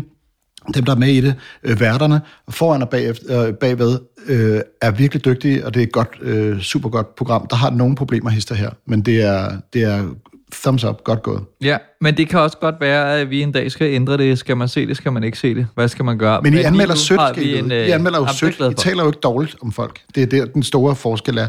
Det, så det er ikke jer. Det her, det er Thomas Ja, ja. det er noget helt andet. I siger det, øh, øh, I siger det, øh, det er begrundet, og det er øh, velargumenteret, og alt det her, det er, alt, det er altid godt, og det må man gerne. Det skal man bare gøre. Jeg, har- jeg er bare blevet nødt til at sige, at øh, konsekvensen af mit hashtag, der hedder slut, sluk for Treve, det er blevet, at jeg nu slet ikke anmelder noget som helst. Så det fik han jo også ødelagt, Thomas Treve. Ja. Nej, jeg vil gerne kaste en rating på det. Jeg lander kun på tre. Øh, jeg, vil gerne, jeg vil gerne give værterne mere og deres formidlingsevner mere. Øh, jeg synes, det er... Altså, jeg, jeg synes, det er lidt ærgerligt, at selve grundpræmissen, at jeg ikke helt 100% forstår den, men på den måde, at og det kan godt være, at det har været øh, øh, kedeligt at skulle formidle, hvad den der orden eller den ikke er så fin, men altså hårdt sagt er det ikke mit problem. Fordi det er jer, der har valgt at lave et program om det, så må I også ligesom kunne, kunne gøre missionen øh, spændende. Men jeg synes selve rejseprogramsdelen, jeg synes, de er gode til at formidle. Øh, jeg synes måske, det bliver for meget med væg-til-væg snak. Der kunne, jeg kunne sagtens have brugt nogle stille og rolige øh, billeder rundt omkring os. Øh, og så, altså, ja, ud fra, at allerede der fornemmede jeg, at det her, det er diplomati, der skal... Altså, det var allerede afsløret meget tidligt, det her kommer ikke til at lykkes. Alligevel synes jeg, at hele den der spader-ting er fantastisk, og hvis det bliver til mere, vil jeg gerne også øh, honorere det. Men lige nu, så er jeg på tre stjerner. Så et rum, der kan alt i et. Det hele. Kan du mærke det? Nej. Nå, nu skal vi altså ned i den dagbog, Rico, kan jeg mærke. Altså, Uha. jeg kan simpelthen ikke, øh, fordi... Okay, så nede i, i den her mindekasse, som jeg har fundet, og som jeg har øh, øh, bygget på i overvis, der finder jeg altså en dagbog. Det er ikke en hvilken som helst dagbog, det er en dagbog over alt, jeg har oplevet med bandet The Cure. Det er altså for dem, som måske ikke kender The Cure, så er deres mest øh, berømte hit, det hedder Friday, I'm in Love. Et meget poppet hit af et egentlig meget sådan mørkt band, The Cure. Og i 80'erne, der skrev jeg altså dagbog over The Cure. Altså alt, hvad jeg oplevede med The Cure. Hvis jeg hørte et nummer i radioen, så skrev jeg det ned og mine følelser omkring at høre lige præcis det nummer. Hvis jeg fik en, øh, købte en ny plade med dem, så anmelder jeg den. Dengang anmeldte jeg nemlig. Gav du en stjerner? Nej. Nej, heller ikke dengang. Okay. Men øh, også sådan noget med, at øh, der manglede en inderpose med lyrics i et album. Altså så, så fortæller jeg dagbogen om, at der, at der bare var en helt hvid inderpose til den her vinylplade. Og hvordan jeg så går ned i HMV og brokker mig over det og sådan noget. Altså alt i den dybe, og det, det er den, jeg sidder med her. Selvom der står David Bowie her på forsiden, så er det faktisk en The Cure-dagbog, fordi der var et billede af The Cure her, som ligger nede i midtekassen. Der, der står også matematik 7. C. Ja, præcis. Det står der også. Det var det, der var dækket med uh, The Cure, uh, hvad hedder det, billedet, ikke, som nu ligger nede i mindekassen. Men altså, jeg har slået op på den 24. december 1987. Juleaften. Juleaftensdag 1987. Uh, der har jeg skrevet en anekdote. Jeg synes egentlig, det er meget sjovt, uh, hvad jeg får den juleaften, fordi det er når jeg frem til, hvad jeg får af gaver. Men jeg, der er lige et lille indløb. 24. december 1987. Det var en god juleaften. Vi var alene hjemme, os fem, og hyggede os godt. Af Kim, min onkel, fik jeg Kiss Me, Kiss Me, Kiss Me på plade. Det var sejt nok, men der var bare én ting galt med den. På den ene af de to inderposer er der tekster til den ene af pladerne, men den anden af inderposerne er bare helt hvid. Jeg tager ind og klager herinde i den nærmeste dag. Jeg kan lige... Jeg tager ind og klager. Jeg, jeg gør ikke bare opmærksom på det. Jeg går ind direkte og klager. Lige med det samme. Nå. nu synes jeg, at vi når øh, et af peaksene i den her. Af andre gaver fik jeg. Og vi er altså i 1987. To pakker opladerbatterier. En lommeregner.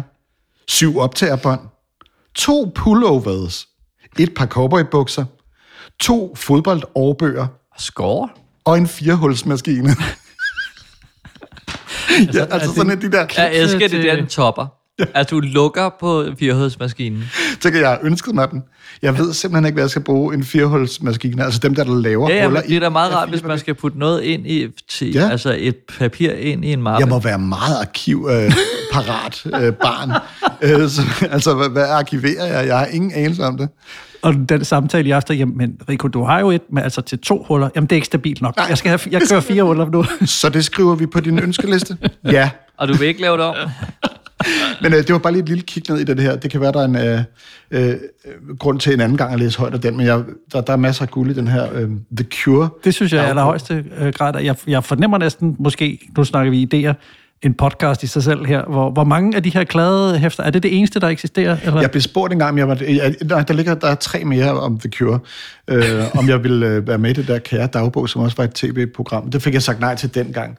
Men øh, det, det, der, der er noget med det der dagbogsformat, ja. og, og det er tydeligt nu, når jeg har læst den, nu har jeg haft tid til det at læse den igennem, at der altså øh, virkelig uh. mange ting, jeg går op i omkring øh, The Cure. Både ja. inderposer og ja, bare alene det eventyr, der opstår, da jeg får en øh, The Cure øh, t-shirt i large, hvor den skulle have været medium. Hvad der sker der, da jeg går ind til HMV, det må man læse om en, en anden gang. Og så kan jeg lige sige til vores, det er jo desværre en øh, podcast, men, men det man ikke lige nåede at se, det var der, hvor Rico bladrede op. Der var flotte illustrationer og udklip og meget, meget flot øh, håndskrift, du har, og en form for stamtræ. Eller er det navnene på dem, du har... Jeg har lige, øh, bare så alle er med, af, af, af seerne af min dagbog, som er dybt privat, der har jeg skrevet, hvad, hvad alle medlemmerne af The Cure hedder, med en meget sirlig håndskrift, og så har jeg lavet et, et, et artwork. Ja. Øhm, og så har jeg lige som PS her, The Cure er PT i Australien. Bare så man lige ved, hvor, hvor de er, når man læser den øh, 45 år senere. Men det er jo skrækkeligt et eller andet sted, fordi tænk nu, hvis du havde været født 20 år senere, og der havde været en blog. Altså, du har jo bare lavet det her for din egen skyldning. Det der, det, der er jo, altså, de 99 procent af alle blogge er jo dårligere lavet, end det der klade, efter du havde lavet. Ikke? Det skulle have været et større øh, output den, den gang, vil jeg sige. Fuldstændig. Nu fik I lige lidt af den.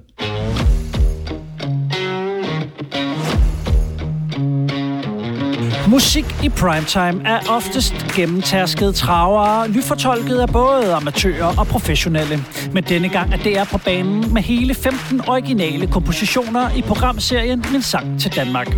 Spørgsmålet er så, om seerne overhovedet vil have noget nyt.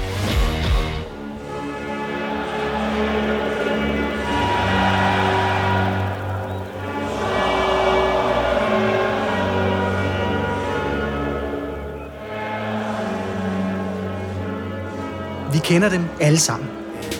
For altid, åbenbart, der vil Danmark bo i mig. Sangene, der samler os på tværs af vores land og fortæller os historier om Danmark og danskerne.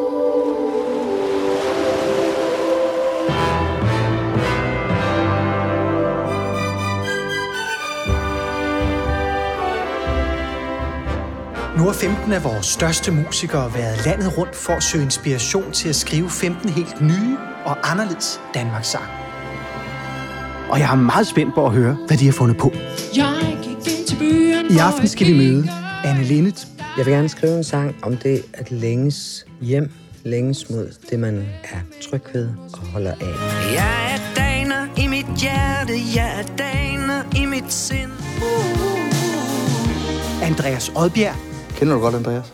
Øh, Det er jo faktisk, fordi jeg leder lidt efter nogen, der kan hjælpe mig med en sang. Selvfølgelig.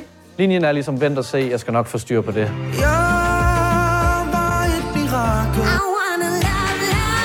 og Stine Bramsen. Jeg har da helt klart en ambition om at skrive en Danmarks-sang, som både øh, fortæller noget om mig, men også om min generation. Hvordan det er at vokse op i en lille by i udkants Danmark. Og så håber jeg, at det bliver en sang, som også stikker lidt til danskheden.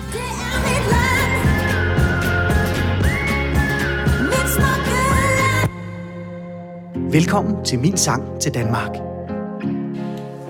Faste lyttere af den her podcast vil måske huske, at øh, Rico, vi kender primært hinanden for et program, der hed øh, En Trekant, en sang, som vi lavede hjemme med Martin Brygman.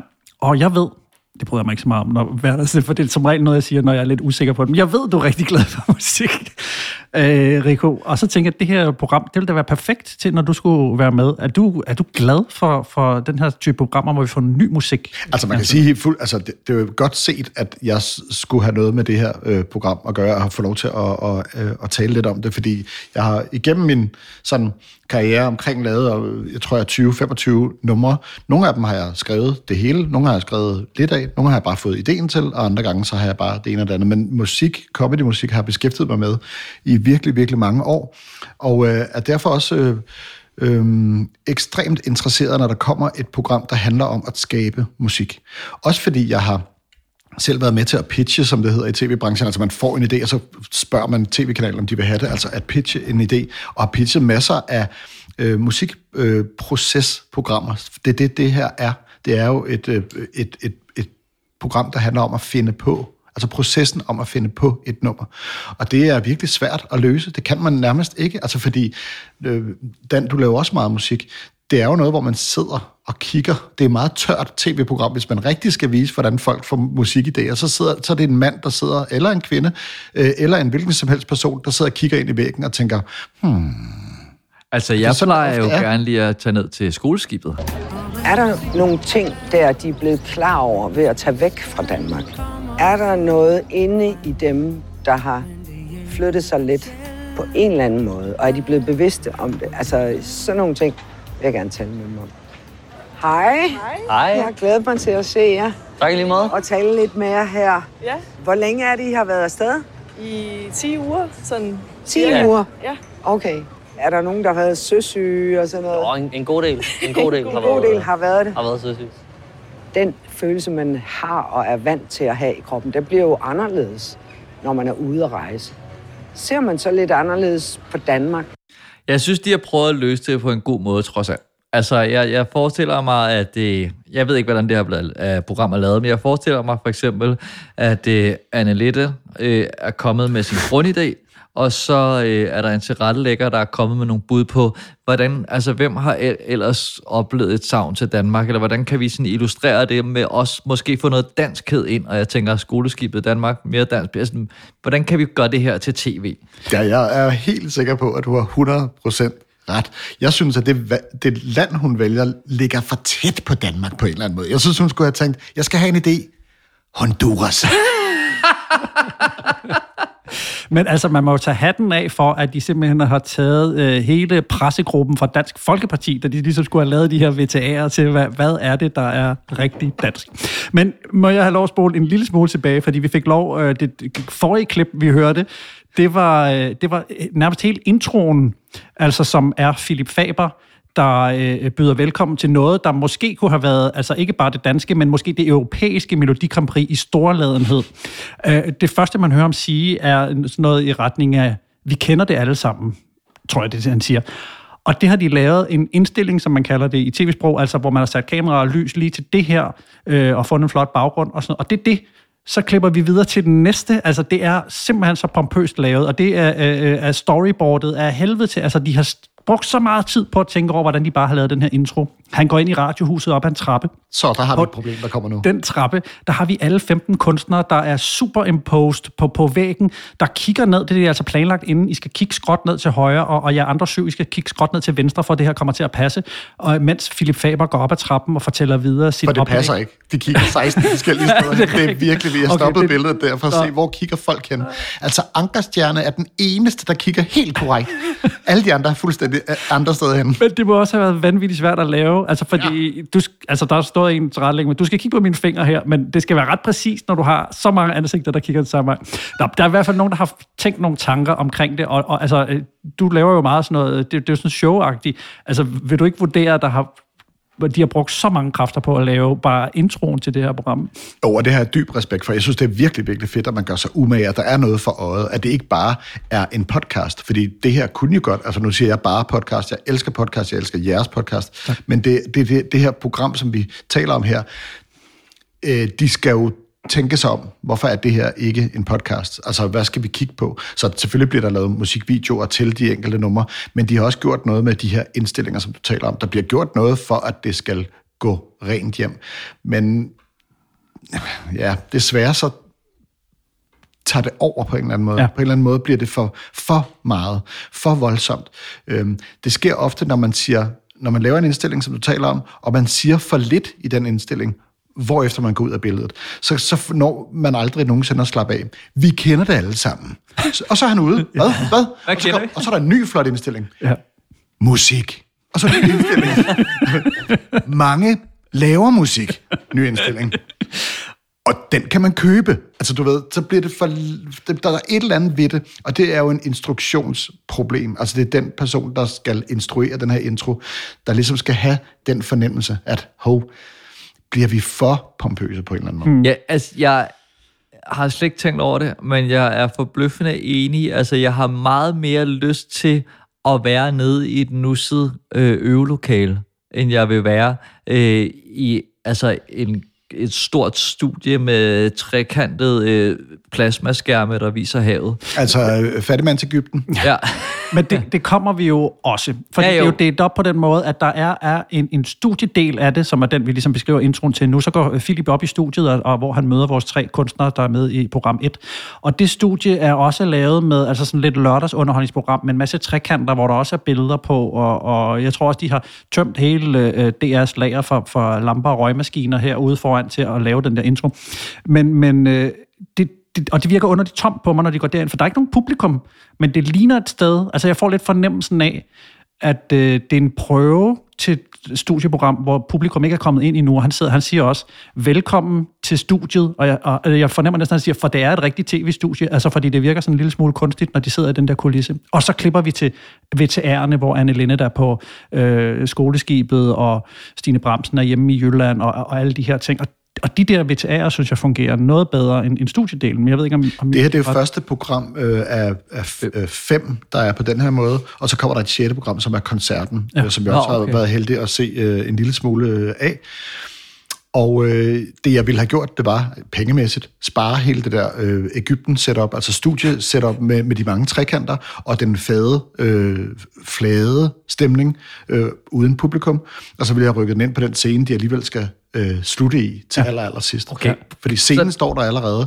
Ja. Bare film den derinde. Det koster 0 dadler at gå derind. Altså, så det er bare for at få det til at hænge lidt bedre sammen, fordi jeg har også det problem med det studie. Det virker lidt dødt, det hele netop. Vi mangler stemningen der, og den kunne man jo få i- ved et live-publikum, eller en, en studie, som, hvor vi samler os alle sammen, skal høre der musik for første gang. Jeg har haft den tanke flere gange, da jeg så programmet, at de ikke helt har vidst, hvordan det skulle klippes sammen, og de har haft nogle forskellige skud. Øh, Jeg vil godt komme med et eksempel, fordi cirka halvvejs inde i programmet, der får vi lidt sanghistorie. tidligste danske sange, vi kender, de stammer helt tilbage fra middelalderen, og nogle af dem er faktisk virkelig smukke.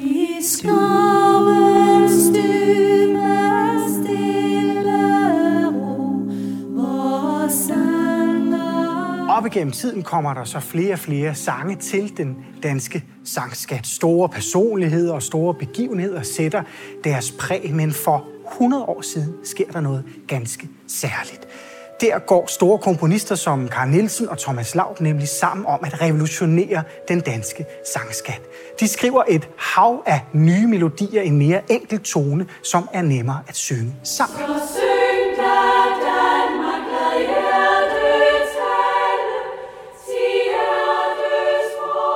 Langt størstedelen af de sange, som vi i dag forbinder med lyden af Danmark eller dansk sang, de stammer faktisk fra denne her periode.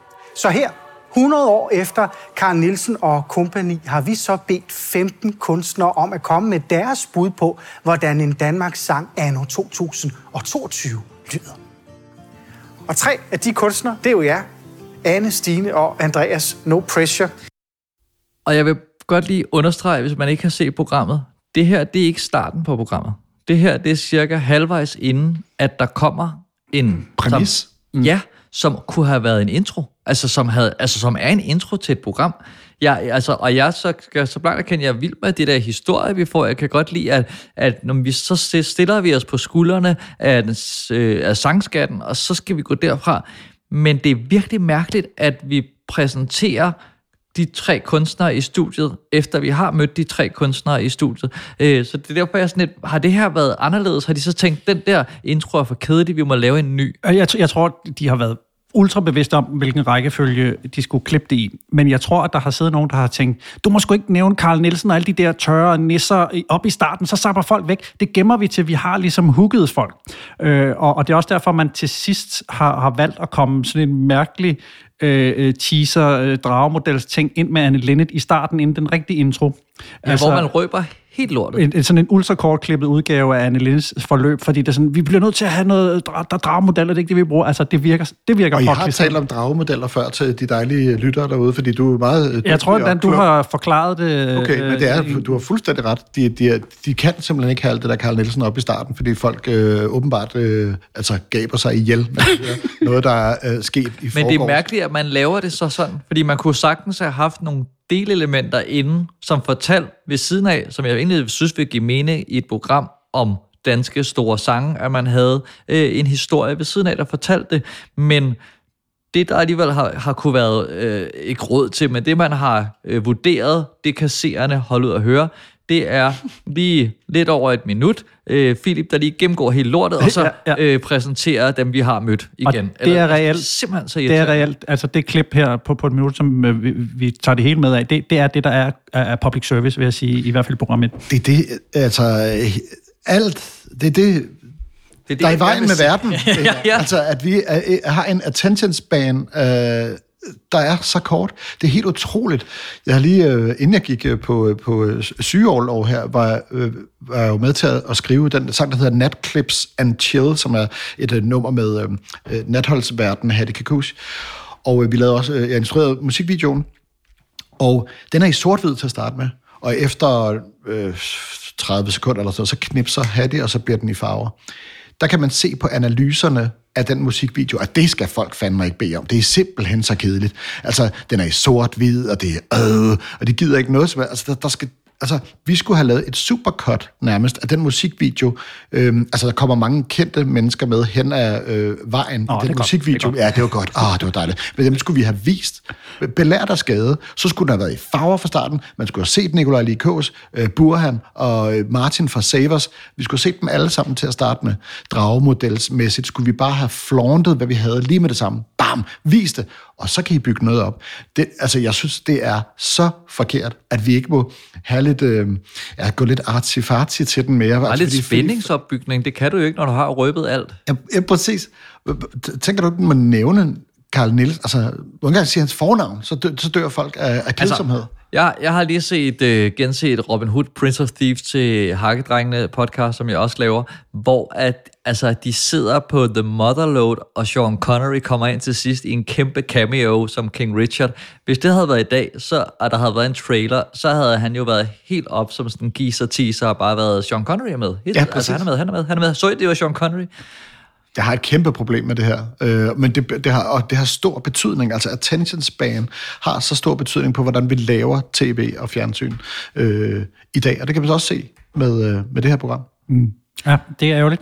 Men for at vende tilbage til, altså min pointe var bare, at det, altså, du ved, at det er lidt forkrampet og lidt mærkeligt, at vi får den der dobbeltintroduktion, men at jeg også synes generelt, det er synd, at de ikke, når vi bruger altså en time på et program, der handler om at lave altså dansk sangskat, at vi så får, at det er så det, vi får. Det er det, vi får at vide. Må, må jeg spørge om noget? Havde I forstået sådan, altså jeg havde hørt om det her program, jeg har læst lidt om det, havde I forstået præmissen, synes I, hvad det gik ud på, det her?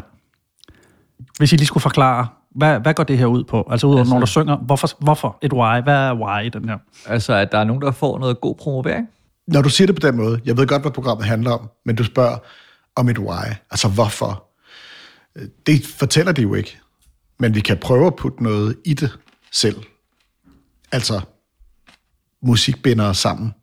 Vi har brug for at stå sammen. I de her krigstider og i de her krisetider har vi brug for noget, der binder os sammen. Noget, der siger, vi er her sammen. Altså alle os her i det her land, vi er på hold sammen.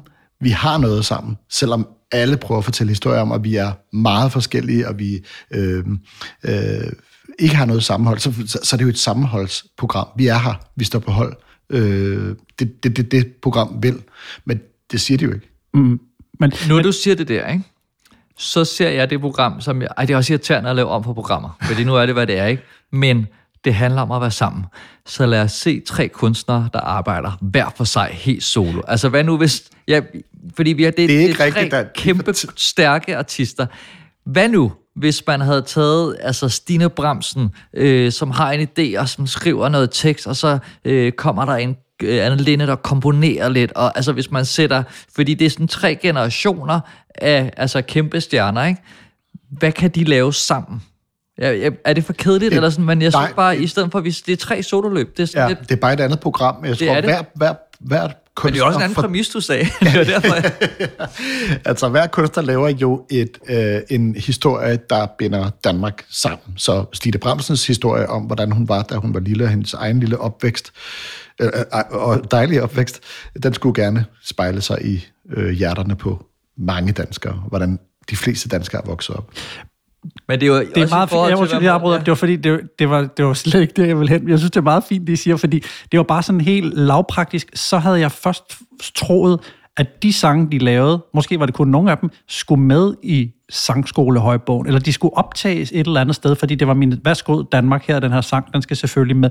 Men det gik op for mig, at de skal ikke bruges til noget specifikt. Det er bare sådan, her er en sang, så kan I gøre med den. Der blev jeg lidt skuffet over, at der ikke var sådan et, hvor skal vi hen med det her? Altså, der ikke var en, mere, en dybere mening med dem. Ja, det bliver, og det bliver meget mere et portrætprogram, og det er der ikke noget i vejen for. Altså, fordi jeg, altså, men det er bare heller ikke det, jeg føler, jeg er blevet lovet, men jeg, jeg synes jo også, når jeg ser, øh, kan lige prøve at høre øh, Stine Bramsen, som jeg holder meget af, og hendes, øh, altså hendes udgangspunkt til sangen. Lige præcis her i det her T-kryds, der stoppede min far op øh, hver anden weekend, når jeg skulle ud hjem til ham. Og så øh, slog han ligesom højtidligt ud med armene og kiggede på mig på sådan en særlig måde. Og så sagde han, se lige, hvor smukt det er. Og for mig, der var det bare altså, gråt og brunt og vådt. Og, altså, jeg kunne intet smukt se ved det. Så jeg så det overhovedet ikke. Men det gør jeg nu. Altså, jeg synes virkelig, de her, jeg ved ikke, 35 sekunder fortæller øh, så meget, og så vi, altså meget en historie om at være ung og gammel og Danmark, og jeg synes, det fortæller så meget på kort tid, og det kan jeg rigtig godt lide ved det. Jeg synes også, det er hyggeligt, at vi kommer med rundt, øh, altså, og ser, hvordan Stine Bramsen er vokset op, og selvfølgelig også for at vide, hvad det er, der ligesom, øh, knytter hende til Danmark, og hvad hun synes, der er fantastisk ved det. Jeg synes grundlæggende så også, at det er det, der gør, at jeg synes, tre er for meget. Det, det er et langt program. Det er et meget langt program, og det er meget, det er tre, jeg skal forholde mig til, og jeg synes, at det, jeg synes, Anne Linde, eller Stine, eller André, jeg synes, de er spændende nok i sig selv. Ja, altså, jeg, jeg, mit højdepunkt er, er den her VTR med Stine Bramsen, og, og strukturen er lidt, vi har det her studie, så er vi frem og tilbage i processen. Jeg tror, de, er det to, to gange, vi ligesom er med ude på rejse, og så slutter vi af med at se det færdige resultat, altså en form for musikvideo med det færdige øh, øh nummer. Og, og det fungerer rigtig godt med Stine. Den, vi lægger ud med med Anne Linnet, som vi også har helt op i toppen af programmet, synes jeg ikke fungerer særlig godt, fordi der bliver hun nærmest en slags vært igen, hvor jeg har noteret sådan, hov, så blev Anne Linnet også vært, fordi hun går rundt og interviewer nogle, nogle øh, søfolk, en spe, Øh, og det, det er super mærkeligt for mig. Altså, jeg kører slet ikke ind på hele den der skoleskibet Danmark. Det bliver mystisk. Ja, det var, der, der var nogle problemer der, det vil jeg, det vil jeg medgive. Der, der, der er nogle problemer hjemme hos Anne Linnet, øhm, hvor hun også siger sådan, ja, der findes jo musik, der er skrevet om, om Danmark. Altså for eksempel, øh, i Danmark er jeg født, og så tager hun kloen, altså sin, sin hånd, og så lægger hun den på en mand, der så spiller den. altså sådan, du ved, man skal lige se programmet, før man kan se det komiske i det, men hun har sådan en død hånd, hun lægger på, på skulderen af en mand, der sidder ved et klaver. Og det er ligesom, det er ligesom overinstrueret. Ja. Der er også en anden sang, der er lavet, Spil den. og, og en sådan en samtale med hendes sure søn, hun også sidder sammen med, som, som ikke giver så meget omkring bordet, øh, kan det hele, og så ud til skoleskibet, hvor øh, man, jeg har en fornemmelse af, at nummeret ligesom er skrevet, og du var også inde på det, Dan, altså nummeret ligesom er lavet, og så skal man ligesom ud og, og, og give det noget øh, research øh, i Irland, ikke? hvor de der fortæller, de der to på skibet, de to unge mennesker på skibet, som hun spørger, hvad har I oplevet derude, som jeg kan bruge i min sang? Der siger de, altså det vi har savnet, det er øh, kammerjunker og koldskål. og det er, sådan, det er ikke med i din sang. Ja. Nu skal du også bruge, hvad de siger. Nu skal du også bruge, hvad de siger. Og så bare lige for, og nu har vi været inde på det meste, så synes vi lige skal runde, at uh, Andreas Oddbjergs uh, VTR er nærmest, det er ikke en X-Factor casting, men han er til casting på sin gamle dramaskole, hvor han sidder, sidder og ser en masse uh, uh, børn synge. Det er jeg vild med. Om lidt får vi lov at høre din nye sang, men først skal vi lige et smut til Odense, hvor Andreas med hjælp fra sin gamle dramalærer er i gang med at finde et barn, der skal hjælpe ham med sin sang. Hej. Hej, Frederik. Må jeg tage den her? Skal du se, det er øh, Andreas. Hej. Kender du godt Andreas? Ja. Ja, cool. Sentomavisen, den kan du lige aflevere over, til, over ved Julie. Frederik, vi glæder os til at høre synge sang, og ved du hvad, du synger den bare med al den glæde, du overhovedet kan.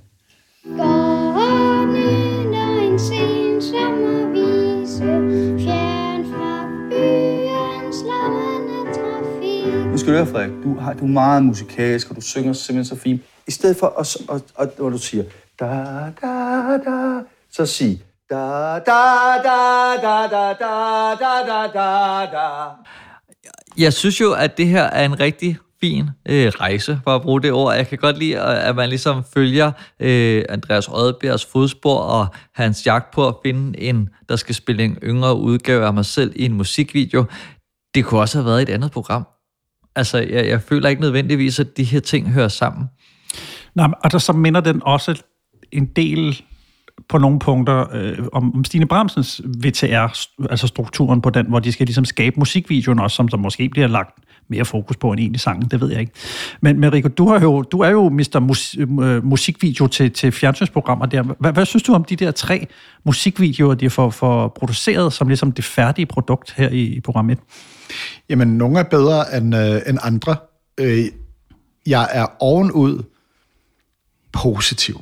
Det er jeg faktisk. Okay. Øhm, jeg, jeg er faktisk, jeg blev rørt af Andreas Oddbjerg ting. Jeg synes, det var virkelig, virkelig fedt. Ud at se og møde sig selv faktisk som lille. Og det er en historie om at vokse op i Danmark og være okay, uanset hvor quirky og underlig du føler dig, hvor lidt selvtillid du har. Det er også en Danmarks historie. At øh, fortælle, hvordan vi alle sammen nogle gange ikke føler, at vi er gode nok, og hvor det hele bare går alt for stærkt, og hvor man skal præstationsræse rundt i det her liv. Det fortæller han, at prøv at du er okay. Det kan godt være, at der er nogen, der har lavet alt muligt i dag. Jeg har lige stået på hovedet. Altså, jeg synes, det er en virkelig, virkelig fin fortælling. Han tager ud og møder sig selv som ung mand, øh, møder den inspirerende lærer, og får lavet en øh, musikvideo, øh, som er mega øh, smuk, og Andreas er så øh, karismatisk at se på. Jeg er ovenud øh, positiv. Mm. Og så synes jeg ikke så godt om for eksempel den video, der er med Anna Linnet, for eksempel, hvor hun står øh, bagskibs, eller fors, fors, altså hun står på skroget af, af skibet, ikke? Jeg ved ikke, hvad det hedder, men forrest på skibet. Stavnen. Og, stavnen, ja. Baglødes. Bag. ja, tak.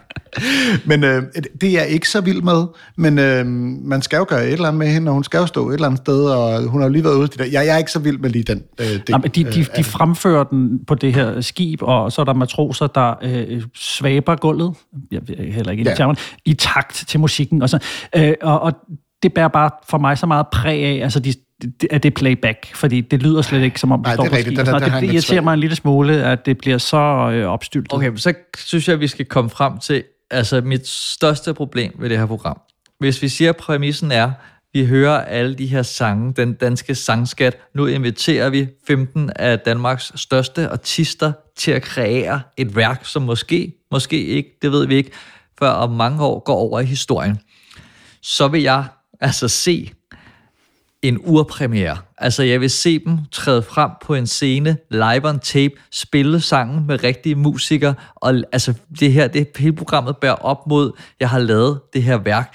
Så, og så hører jeg en, altså sådan en meget indspillet version. Forstår I, hvad jeg mener? Jeg vil mm. høre det Ja. live. Det må gerne flyde over i musikvideo måske, fordi den betyder rigtig meget i Andreas Rødbjergs tilfælde og sådan noget. Men altså, og det er selvfølgelig også, fordi jeg selv optræder og sådan noget, og den der live-feeling, uanset om det er live on tape, og man ikke lige sidder der, men der, der er så meget nerve der, og så er det bare lidt kedeligt at have noget, der er så ufarligt, tror ja, jeg. det vil blive allertydeligst i program 2, hvor Birte Kjær er med, og øh, jeg, det der er med det, det er, at hun skriver en sang om festivaler. Hun er på en festival, og der laver de så en musikvideo der. Men det, der ligger lige for, det var jo gå ud på scenen og synge den ja. i aften. Altså det når du, når du skal. Så kan det godt være, at det ikke Lad os se, hvordan folk fantastisk. tager, ja, ja, lad os se, Men- hvordan folk tager imod. Ja. Det, det ville have været øh, virkelig noget, der ville være spændende. Altså nu skal jeg give den til folket, kan vide, om de kan lide den. Men det bliver vi frarøvet. Så jeg er halvvejs enig. Jamen også som seer, det er jo der, altså det er jo det, der er klimaks, det er jo det, der er det spændende, men al spænding ryger, fordi jeg ved, de har styr på det.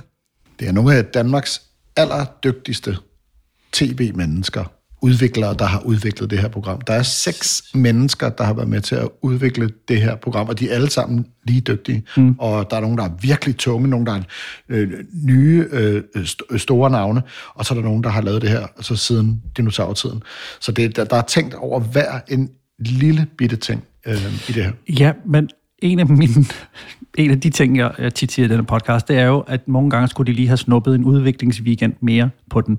Og den her gang, der vil jeg måske gå den anden vej og sige, måske har de udviklet det lidt for meget, altså ned til mindste detalje, så der slet ikke er noget af, af måske den der, der opstod noget magi et sted. Og det, det tror jeg måske lidt, de har... Det er et virkelig svært sted. Fordi... Årets læs, eller hvad det hedder. Ja, altså et af de steder, som er meget ærlige, men som også er super skrøbeligt i programmet, det er, der Stine Bremsen sidder i studiet og skal øh, lave sangen. Øh, det er faktisk sådan, det rigtig foregår. Ja. Altså når man skal sidde i et studie sammen med en producer og sige, Nå, men det der rimer på, altså jeg skal sige noget med lår, sår, får, og så sidder man sådan og, og gennemgår, øh, og, og hvad giver mening? Det er et puslespil, der skal gå op. Og det sidder hun og gør, men det virker en lille smule sådan pinligt, eller sådan, fordi man kommer ind i et meget privat rum. det- Hun siger, jeg har sådan en linje, hvor det er sådan, jeg står på en mark med min far, eller min far står på en mark, så tænker man, åh nej gud, hvor bliver det rædderligt. Men altså, det ville det også gøre, hvis man fulgte mig, eller nogle andre, der skal skrive en sang. Ja. Det, det er rædderligt, og der er så nogle dårlige idéer, eller sådan nogle øh, brugbare idéer, kasserklare idéer, der bliver kastet ud i sådan et rum, og det gør det jo også der. Men det, det, det er virkelig ærligt, at hun sidder der og siger, jeg står med min far på min mark. Altså, men det, men det, ja, det er sådan, det rigtig foregår, men det kan vi jo fandme ikke vise i 35 minutter. Så, så du prøver at fortælle mig, at du har aldrig, når du skulle skrive en sang, følt en pludselig trang til at tage til Irland og se et skoleskib, for ligesom at få noget inspiration til... Jeg skal så meget til Honduras snart. Lige så snart jeg er færdig med det her pissestress, så skal jeg til Honduras. Siger ud!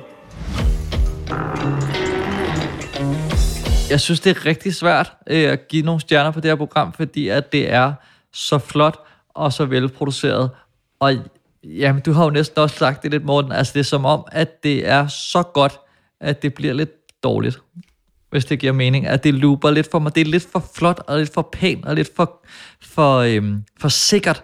Altså, og, og jeg synes, det, altså, som jeg nævnte tidligere, jeg synes, det største problem er, at jeg går glip som seer af en urpremiere på noget, som måske går over og kommer til at være Danmarks historie. Jeg ved godt, jeg sætter bare en højt nu, men tænk, tænk en gang, hvis det blev sådan. Øh, det synes jeg er, er, er rigtig ærgerligt, og så savner jeg rigtig meget i et program om den danske sangskat, så savner jeg så meget at høre noget mere om den danske sangskat. Altså et minut, det, det er simpelthen ikke nok, det synes jeg så. Og jeg ved godt, at det er jo så måske det, der er, øh, hvad skal man sige, præmisserne for at lave tv i dag, at man ikke kan gøre andet. Øh, men Ja, der ved jeg så heller ikke, om øh, DR bare skal være lidt mere øh, sige, ja, men nu laver vi et program om den danske sangskat, og så må, altså, så må folk æde, at det ikke bliver med dragemodel, og det ikke bliver på alle de der måder. Jeg ved godt, man kæmper lidt op ad bakken, men jeg giver det tre stjerner, og jeg ved godt, det lyder hårdt, men det er også, jeg synes, der, jeg synes, der er, jeg synes det stikker i for mange retninger, jeg ved ikke helt, hvad det er, de har vil opnå, og jeg forstår faktisk ikke, på bagkant forstår jeg faktisk ikke præmissen. Jeg har taget et lydklip med, som du måske kan gøre klart, Dan. Øh, det er mm, et klip, jeg fandt i mindekassen, og det er mig som otteårig, der øh, skal fortælle en musikanekdote. Fordi jeg har, min far fik mig til at synge på, øh, på bånd, da jeg var øh, lille, og så sagde han, at det virkede lidt kedeligt, hvis jeg bare sang, så jeg skulle også fortælle historier om musikken, eller hvor jeg øh, havde hørt den musik øh, før. Og grunden til, at jeg synes, vi skal spille det nu, det er, at det ligesom på alle mulige måder beviser, at det er svært at fortælle gode historier om musik. Og det gør jeg altså, et, øh, giver et forsøg her med en fuldstændig øh, øh, pointeløs øh, anekdote fra 1980. Skilles og skilles ad. Den melodi, vi hørte her, det var en øhm, melodi, jeg havde lært, da jeg var med Viben Alklub over på en lejr, hvor vi havde det skægt og sådan noget. Og så gik vi hver gang vi skulle over til købmanden, så gik vi og sang den, og så nogle andre nogen. Der, der, der også om aftenen, inden lige inden vi skulle i seng, så sang vi den også, fordi vi havde sådan en, der også fortalte vidtighed og sådan noget. Så skulle vi nogle gange fortælle den. Men så, så nogle tre Okay, dage blev han der, så, så skulle vi, så skulle han hjem igen. Fremragende anekdote, ikke? Han var der tre dage, så skulle han hjem igen. Øh, det fortæller lidt, at det er svært at fortælle øh, gode historier om musik. Jeg synes altså, de lykkes øh, fremragende med det her. Jeg blev faktisk bevæget fra øh, øh tid til anden. Jeg ville måske nok håbe, at havde måske nok håbet, at Andreas Oddbjerg var alene i, øh, i et program, og som rigtig kunne gå i dybden. Fordi det er også, som du siger, Dan, et portrætprogram. Og hvis det er det, så vil jeg faktisk også gerne have øh, et øh, yderligere spor. Altså, jeg, vil- jeg, undskyld, jeg vil gå yderligere til værks med Andreas Oddbjergs bordet, lære ham endnu bedre at kende, samtidig med, at han skal lave den her bundne opgave, en sang om Danmark, så gør vi faktisk nummeret en kæmpe tjeneste, og vi gør øh, også Andreas en kæmpe tjeneste. Jeg har ikke brug for at mose tre personer sammen øh, i et program. Udover det, jeg bliver rørt. Jeg synes, de laver nogle flotte billeder, nogle fede indstillinger, selvom nogle af dem bliver en lille smule øh, overproduceret, vil jeg sige. Men øh, det er et rigtig flot program, som jeg ikke øh, øh, giver øh, stjerner, men jeg synes, det er øh, skideflot, godt gået, godt udviklet og øh, godt ført øh, ud i livet af blandt andre, andre øh, Anja Pil, altså kæmpe musiklegende inde på DR. Jeg bliver nødt til lige at sige, det klip, du spillede der, var det vildt, at din stemme overhovedet ikke har ændret sig. Øh. Det er fordi, jeg synes, at jeg lyder som en ung Anne Linnet. det kan være, at man lige skal spole lidt tilbage i podcasten, men prøv at forestille jer det, ja, Anne Linnet. det er faktisk ikke et dumt... Øh, deles og skilles ad. det er faktisk meget, meget tæt på. Nå, tilbage til sporet. Det er virkelig flot produceret. Øh, nærmest for flot. Jeg føler lidt, at der, der er så meget form, at det sådan får indholdet til at fremstå en lille smule bøvet på en mærkelig vis, fordi ideen er jo virkelig god. Lad os få noget nyt original musik, i stedet for at vi altid skal høre, øh, nå, så er der Queen uge i X-Factor, og så videre, og så videre. Så, så altså, jeg er, der, jeg er på ideen, men, men det bliver sådan lidt for mig, ligesom når man ser sådan en øh, russisk militærparade i fjernsynet, at der er for meget pomp og, og pragt, og det bliver sådan en lille smule øh, fjollet desværre. Det skal i hvert fald, altså for det her kæmpemæssige forsøg, og, og, og alle de flotte ting, der er, og vi trods alt får øh, tre nye numre ud af det, og, og nogle øh, øjeblikke, i stær med Stine Bramsen, øh, som er ret gode, så, så får det øh, tre stjerner, men jeg synes, der er en lille smule øh, spildt chance her. Den ser indbydende og hyggelig og sød ud, men der mangler noget finish. Nå, ja, vi klarede det jo faktisk ret fint uden ane, fordi jeg kan se her på tælleren, øh, at øh, det bliver en af de længere øh, afsnit, som vi har lavet. Det er altid skønt at have dig med. Rico, når du engang er færdig, hvis man kan sige det sådan, det lyder som om jeg ikke lige ser det fuldstændig, når du er kommet over dig din stress, når du er færdig med det pjat, Det der pjat har du så et eller andet øh, på tapetet, som vi skal glæde os til med dig?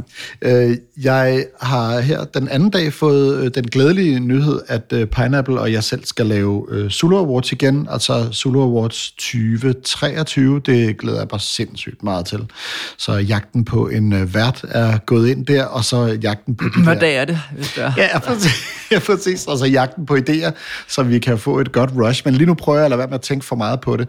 Øh, som det ser ud nu, øh, har vi også solgt et øh, sketchprogram ind med en stor, øh, to store danske skuespillere, som jeg glæder mig meget til at kunne fortælle øh, mere om. Fordi sketchprogrammer er ikke noget af det, vi ser allermest til. Øh, det har jeg så også hyggeskrevet øh, på, og glæder mig meget til at skulle øh, lave. Så der er noget fiktionsserie, der er noget sketchprogram, der er noget Zulu Awards, øh, på den anden side af en sygemelding. Var det din kalender, du sad der og kiggede i? Øh, Ja, jeg tænker bare, at øh, Der kan jeg også godt, Rico, der, det lyder... der, jeg har masser af tid. Masser. Nå, men det, der, det, det, det lyder som om, der er nogle, øh, endnu nogle fede ting fra øh, Pineapple i pipelinen. Det, det er lidt svært at sige pi- Pineapple Også i fordi pipeline. Pi- Pipeline er et andet produktionsselskab, Ja. Ja, så det forvirrer bare. Jeg vil sige tusind tak, fordi vi fik lov at komme, og med det her traktament af, nu smager jeg lige juicen igen. Ja, øh, heldigvis af glas tager du juicen. Ja. Det er jeg glad for. Så der er stor pris på.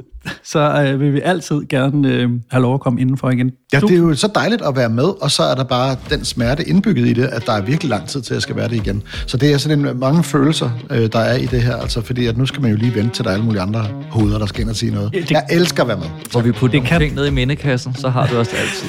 ja, præcis. Tag et eller andet af. Det kan desværre ikke være Rico hver gang, men, men der er mange af vores lyttere, der vil ønske, det var, skulle jeg helt til at sige, i hvert fald, når vi spørger om det. Og det er jeg meget glad for at høre. Det er godt. Tusind tak for øh, den gang i hvert fald.